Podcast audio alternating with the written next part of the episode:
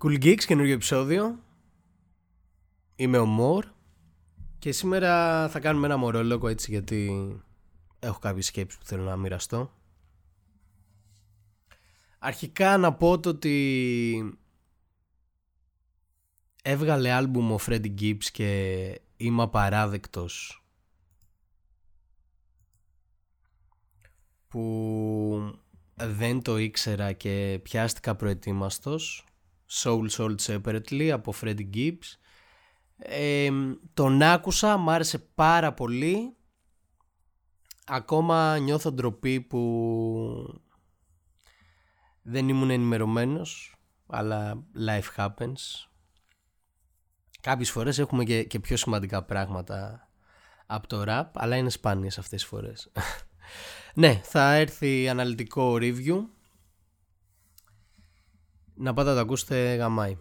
Λοιπόν, είδαμε Intergalactic, ταινία created από Kid Cudi και έβγαλε και album το soundtrack της ταινίας. Ε, και το είδα και το άκουσα. Μου αρέσαν και τα δύο πάρα πολύ και με εντυπωσίασε και γενικά μου ξύπνησε ρε παιδάκι με όλο αυτό, όλη αυτή την ανάγκη να, να βλέπω τις διαφορετικές ε, πλευρές που έχει ένας καλλιτέχνης γιατί ναι, αγαπάμε ένα καλλιτέχνη ας πούμε για τη μουσική του, αλλά πάντα με, με ενδιαφέρει ότι Ωραία, τι παίζει πίσω από αυτό. Γιατί ένα καλλιτεχνικό μυαλό δεν λειτουργεί μόνο μουσικά ή οπτικά ή υποκριτικά ή whatever. Και γενικά θα έχετε παρατηρήσει ότι πολλοί καλλιτέχνες από οποιοδήποτε χώρο ε, έχουν πολλές ανάγκες. Και ξέρεις, το, το νιώθω στο πετσί μου αυτό και μου αρέσει πάρα πολύ. Βλέπεις, ας πούμε, σαν παράδειγμα τον Childish Gambino που τα έχει κάνει όλα. Έχει κάνει stand-up, έχει κάνει ταινίες.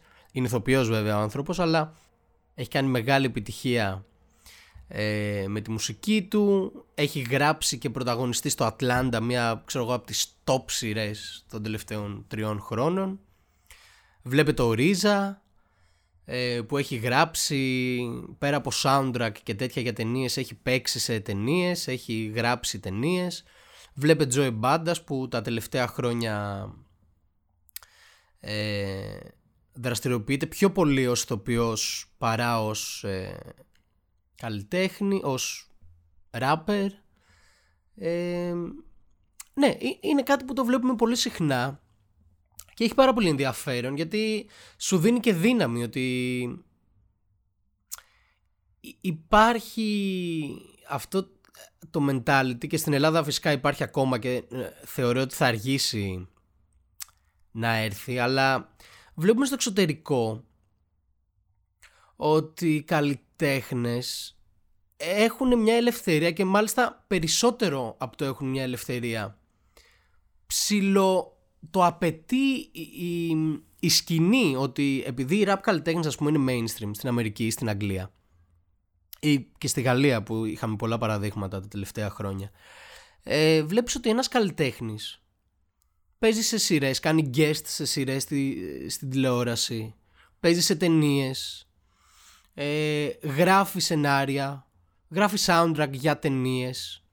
και αυτό παίζει πάρα πολύ και παίζει με τους περισσότερους και είναι και μέρος του, του πώς λειτουργεί το industry στο εξωτερικό και στην Ελλάδα δεν το έχουμε δει αυτό. Και μάλιστα ισχύει το ακριβώς αντίθετο, το ότι υπάρχει και ένα ταμπού. Δηλαδή, στην Ελλάδα είμαστε λίγο ακόμα ότι α, κάνω ραπ, μου επιτρέπεται να κάνω μόνο ραπ, γιατί γι' αυτό με ξέρει ο κόσμος, οπότε δεν μπορώ να δοκιμάσω να ρισκάρω. Ή δεν έχουμε ακόμα και τα μέσα για να γίνει αυτό, γιατί είμαι σίγουρος ότι πάρα πολλοί rap artists εκεί έξω έχουν ανησυχίες τέτοιου στυλ Οπότε αναμένω πάρα πολύ και παίρνω συνέχεια έμπνευση από καλλιτέχνες ε, που το κάνουν αυτό. Και ξέρεις, μου δίνει και δημιουργικά και μένα ιδέες ότι «Α, ωραία ρε φίλε, αφού το έκανε αυτός και εγώ μπορώ να γράψω ένα σενάριο». Κατάλαβες. Να παίξω μάλλον όχι, αλλά όλα γίνονται. Δηλαδή, αν το κεφάλι σου λειτουργεί δημιουργικά, θεωρώ ότι αυτό μπορεί να μεταφραστεί με άπειρους τρόπους. Ε, πλεονασμό το, το άπειρος, αλλά κατάλαβες πώς το λέω. Ε, ναι, και τώρα θέλω να μιλήσω για κάτι άλλο το οποίο το ξέρω ότι θα ενεργοποιήσει πολλούς αλλά θεωρώ ότι είναι ένα ωραίο θέμα συζήτησης. Ότι άκουγα προχτές έτσι σε μια βόλτα λάμδα τάφ. Λόγος τιμής η λόγος τιμής είναι ένα συγκρότημα που εντάξει δεν χρειάζεται να πω κάτι για τα παιδιά. Γεμίζουν συναυλίες όπου παίζουν γιατί της πουτάνας. Τους έχω δει σε live. Η ενέργεια είναι τρομερή ακόμα και να μείνει σε αυτής της φάσης. Ε, έχουν πολύ σκληροπυρηνικό κοινό μένουν ας πούμε πολύ true σε αυτό που κάνουν και σε αυτό που εκπροσωπούν ο κόσμος το αισθάνεται, το αγαπάει τέλος δεν χρειάζεται να πω αν είναι καλό ή κακό από τη στιγμή που ο κόσμος το αγαπάει οι συναυλίες γεμίζουν και όχι απλά γεμίζουν γιατί είναι μόδα τα παιδιά όντως βγάζουν τρομερή ενέργεια it is what it is αυτό που ήθελα να πω τώρα εγώ από τελείως προσωπική πλευρά έτσι τελείως προσωπική άποψη αυτό που θα πω είναι ότι η Lambda TAF και γενικά καλλιτέχνες και συγκροτήματα αυτού του ύφους δεν είναι καθόλου φάση μου γιατί με ρίχνουν. Ε, είμαι άνθρωπος που επηρεάζεται εύκολα ψυχολογικά από κάτι που θα ακούσει, από κάτι που θα δει οπότε επιλέγω να ακούσω πράγματα ε, που θα έχουν ας πούμε πιο θετική επίδραση πάνω μου. Παρ' όλα αυτά θα ακούσω και σπόντι όπως είχα πει στο προηγούμενο επεισόδιο και 2H2H, Lambda TAF, ε, ξέρω εγώ, ορθολογιστές, ό,τι να ακούς θα ακούσω και αν είναι καλό θα γουστάρω και θα πω μπράβο, ξέρω εγώ. Απλά ε, δεν θα το επιλέξω αν έξω έχει μια όμορφη μέρα με ήλιο ή whatever. Αλλά αυτό που κάνω και ο τρόπος που αντιμετωπίζω τη μουσική εγώ και το rap πιο συγκεκριμένα είναι mainly τεχνικός. Είναι άδικο θα μου πεις, μπορεί να είναι άδικο για κάποιους που είναι τρομεροί στη χουργή, απλά δεν είναι τεχνικά καλή. Απλά εγώ γενικά το έχω ξαναπεί και όλα είμαι της λογικής ότι αν γράφεις καλά αλλά δεν ραπάρεις καλά, μπορείς κάλλιστα να γράψεις ένα πεζό, να γράψεις ένα πείμα, κάτι. Αν επιλέξεις να κάνεις rap ή μουσική γενικότερα, αυτό απαιτεί κάποιο musicality, γιατί σαν rapper, πέρα από το στίχο πρέπει να δουλέψεις και το το τεχνικό κομμάτι, τα σκήμ σου, τις ανάσες σου, οτιδήποτε. Οπότε ένας ακόμα λόγος που δεν επιλέγω να ακούσω καλλιτέχνες που μπορεί να έχουν τρομερό στίχο αλλά το delivery τους δεν είναι εκεί που εγώ θέλω ε, είναι αυτός. Ότι δεν με ικανοποιούν τεχνικά. Παρόλα αυτά όμως υπάρχουν πάρα πολλοί καλλιτέχνες που κάνουν αυτό το ύφος με άψογο τρόπο τεχνικά και ένα από αυτά τα άτομα πέρα από το Σπόντι πάλι που είχα αναφέρει και το Σπόντι δεν είναι ότι είναι ο αγαπημένος μου καλλιτέχνης απλά τον χρησιμοποιώ επειδή τον χρησιμοποίησα σαν main χαρακτήρα του προηγούμενου επεισοδίου. Κλείνει παρένθεση. Ένας από αυτούς τους καλλιτέχνες λοιπόν είναι το ελεύθερο πνεύμα από τους Lambda Tuff το ελεύθερο πνεύμα θεωρώ ότι είναι από τους καλύτερους rappers των τελευταίων 5 χρόνων και κάθε φορά που το ακούω μου το επιβεβαιώνει και κάθε φορά που βγάζει κάτι καινούριο μου δείχνει συνέχεια την εξέλιξή του. Γιατί; Ενώ ο ίδιος λέει δεν είμαι του καλού MC, είμαι του να αισθανόμαστε το οποίο μια χαρά ο ίδιος είναι πάρα πολύ καλός MC σε αντίθεση κατά την προσωπική μου άποψη από πολλούς του, του κύκλου του ας πούμε. Ο ίδιος, το ελεύθερο πνεύμα είναι καταπληκτικός, είναι τρομερός ράπερ, τρομερά flows, τρομερές ανάσες, τρομερές μπάρες, τρομερή ενέργεια, τρομερή ερμηνεία. Είναι ψηλοδεκάρι MC ρε φίλε. Αν βγάλεις την υποκειμενικότητα ότι μ' αρέσει δεν μ' αρέσει αυτό που κάνει, αυτά που λέει whatever, αν το αντιμετωπίσεις καθαρά τεχνικά ε, είναι δεκάριο μάνερ φίλε, είναι τρομερός δράπερ, τρομερός. Αλλά αρκεί αυτό όταν είσαι συγκρότημα. Κάνω μια παύση επίτηδες. Αν είναι ένα συγκρότημα που έχει δύο MCs μέσα και ένα-δύο παραγωγούς, OK, okay, αλλά ας μιλήσουμε για τους MCs. Okay. Οπότε είναι ένα συγκρότημα που έχει δύο MCs. Ο ένας είναι πάρα πολύ καλός, σ' αρέσει πάρα πολύ, ευχαριστιέσαι πάρα πολύ να τον ακούς και ο άλλος όχι. Τι γίνεται σε αυτή την περίπτωση. Ακούς τη μουσική τους ή όχι; Ακούς τη μουσική τους και σκιπάρεις αυτό που δεν σ' αρέσει. Γίνεται να το κάνεις αυτό σε ένα άλμπουμ με 15 κομμάτια. Και πάλι να κάνω μια παρένθεση ότι no disrespect στο κοράκι. Έτσι. Και αυτός σου λέω αυτός, ας πούμε, είναι από τους καλλιτέχνες που στο live λειτουργεί πολύ περισσότερο. Η ενέργειά του είναι πολύ ατόφια. Μια χαρά, έχει κάποια ωραία hooks. OK. Okay. Απλά δεν μου αρέσουν καθόλου τα raps του. Θεωρώ ότι είναι πολύ παρωχημένα αυτά που λέει και πολύ τετριμμένα. Και με αφορμή αυτή τη σκέψη που είχα ακούγοντας Lambda Taf, θυμήθηκα ας πούμε τους Full Face. Που ο Iratus ήταν και αυτός ένας εξαιρετικός MC, τρομερός rapper τότε. Ακόμα είναι, αλλά τότε ήταν στο peak του, τρομερός στιχουργός, τρομερά flows, ε, πολύ ωραίες ιδέες, πολύ ωραία concept, ε, πολύ πρωτότυπος. Τρομερός, τρομερός. Και ήταν μαζί με τον Danny Jagger που αντίστοιχα δεν μου άρεσε. No disrespect, μια χαρά λειτουργεί και αυτός, βγάζει τα album του, κάνει τις δουλειές του τέλεια. Εμένα δεν μου άρεσε.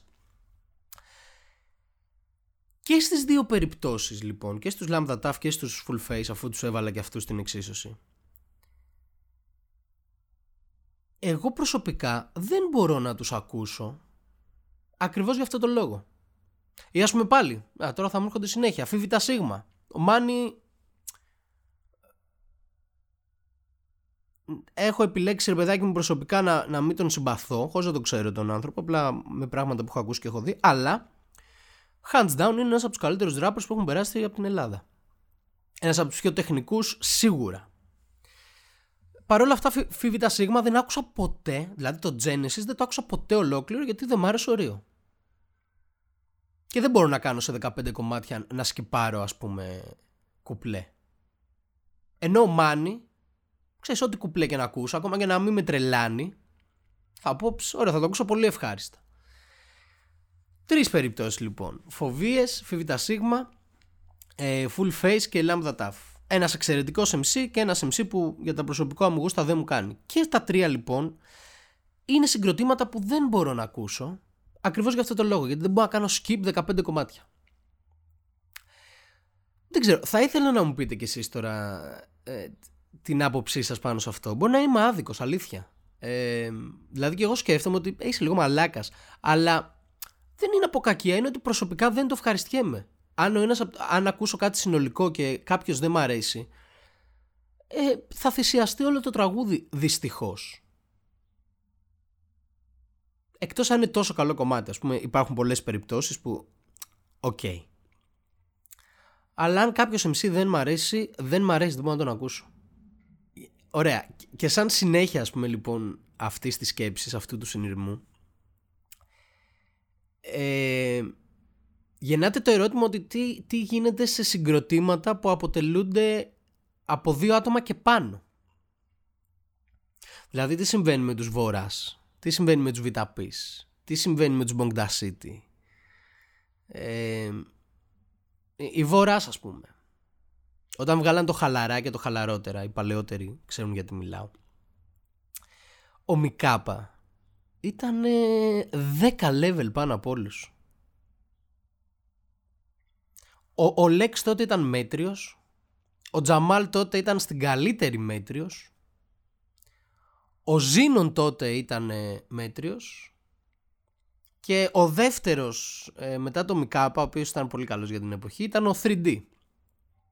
Α, πφ, παρένθεση. Πριν που έλεγα για τις διάδες, ανάποδα καπέλα ας πούμε. Ανάποδα καπέλα Εντάξει, ανάποδα καπέλα έχω ακούσει πολύ γιατί ήταν η εποχή και δεν είχαμε και πολλές επιλογές και είχε και κάποια iconic κομμάτια. Αλλά ας πούμε και ανάποδα καπέλα πολλές φορές έχω πιάσει τον εαυτό μου να πω ότι δεν θα ακούσω τώρα γιατί δεν μου αρέσει το κουπλέ του Lex. Γιατί υπήρχε πολύ μεγάλο gap. Κατάλαβες. Δηλαδή νομίζω ότι σε αυτές τις περιπτώσεις καλλιτεχνών δεν είναι μόνο το ότι ο ένας μου αρέσει πολύ και ο άλλος δεν μου αρέσει. Είναι ότι υπάρχει πολύ μεγάλο gap δυναμικής, ας πούμε, μεταξύ των δύο καλλιτεχνών. Κλείνει παρένθεση. Ναι, τι γίνεται λοιπόν στα συγκροτήματα που έχουν τόσα πολλά; Δηλαδή, αυτό που σας είπα ότι αισθάνθηκα με αυτά τα συγκροτήματα δεν το νιώσα ποτέ με βόρεια αστέρια. Θα μου πεις ότι λόγω το, το ότι ήμουν πολύ πιο νέος οπότε τα ερεθίσματά μου ήταν πιο λίγα και δεν ήξερα πολύ ραπ οπότε βορράς βορράς ναι γαμάνε ή ότι όταν είναι τόσα πολλά άτομα είναι και λίγο παρέα; Οπότε δεν σε ενοχλεί και κάποιος να μην είναι καλός. Γιατί και στους VP ας πούμε ο Λάμπρος δεν ήταν καλός. Ήταν ψηλό skip material. Σε πολλά κομμάτια δεν τον skipάρεις όμως γιατί ήταν η φάση. Ε, η Vita Peace, ας πούμε, είναι το αγαπημένο μου συγκρότημα γιατί πέρα από το ότι μεγάλωσα στα βόρεια, πέρα από το ότι ήταν η πρώτη μου συναυλία, πέρα από το ότι έχουν βγάλει κάποια ιστορικά πράγματα, ήταν και ένα συγκρότημα που ποτέ δεν είχε τόσο μεγάλο gap. Δηλαδή ο Μικάπα, ο, καλά, δηλαδή ο Άσαρκος με το Hatemost, με το Forzato, με το Dusk, ε, δεν είχαν τόσο μεγάλη απόκληση τεχνικά. Ο Άσαρκος ήταν ανώτερος, ειδικά στα παλιά Vita Peace, αλλά ας πούμε μετά το Έφλεκτον ο, ο ο Φορτσάτος έκανε ένα τρελό level up και ήταν νέο star. Με, τώρα στα Rot of Me ο, ο το έχει πάει αλλού. Οπότε όλοι οι καλλιτέχνες από τους VTPs είχαν μια αλφα δυναμική. Και στα βορειαστέρια, ας πούμε, από ό,τι προέκυψε, από ό,τι αποδείχτηκε μελλοντικά, εξίσου. Αλλά τότε δεν ήταν όλοι καλοί, αλλά παρόλα αυτά το άκουγες ευχάριστα συνολικά. Ναι, δεν ξέρω. Ίσως Bongda City ας πούμε. Bongda City Μάνι, Τσάκι Τρομερή Κάκο πολύ καλές στιγμές Μο κάποιες καλές στιγμές τότε Τώρα μου αρέσει πάρα πολύ τον εκτιμώ ε, ε κάποιες καλές στιγμές Σίνκα έτσι και έτσι ε, εντάξει Σακύρ και αυτά ήταν πιο χομπίστες Οκ okay. Αλλά πάλι το άκουγες ευχάριστα τότε γιατί σου λειτουργούσε. Γιατί ήταν 7 κουπλές ένα κομμάτι. Οπότε και ένα να μην ήταν καλό ή δύο, it was okay. Αλλά όταν είναι ένα συγκρότημα με δύο καλλιτέχνες και το ένα είναι πολύ καλό και το άλλο είναι πολύ μέτριο, κάπως θα σκάει περισσότερο. Δεν ξέρω, τώρα εγώ απλά ξερνάω σκέψεις έτσι. Απλά ε, είναι από τα θέματα που σηκώνει πολύ βοήθεια και θα ήθελα πολύ να ακούσω τη γνώμη σας. Αυτό νομίζω ήταν. Ε, αλήθεια, είναι η πρώτη φορά που σας το ζητάω τόσο έντονα, αλλά θέλω πολύ feedback. Και θα με ενδιαφέρει πολύ η γνώμη σας αυτό και, και να το συζητήσουμε. Αυτό λοιπόν ήταν το σημερινό επεισόδιο, έτσι, απαλό. Ήταν το Cool Geeks, ήμουν ο Μόρ και τα λέμε στο επόμενο.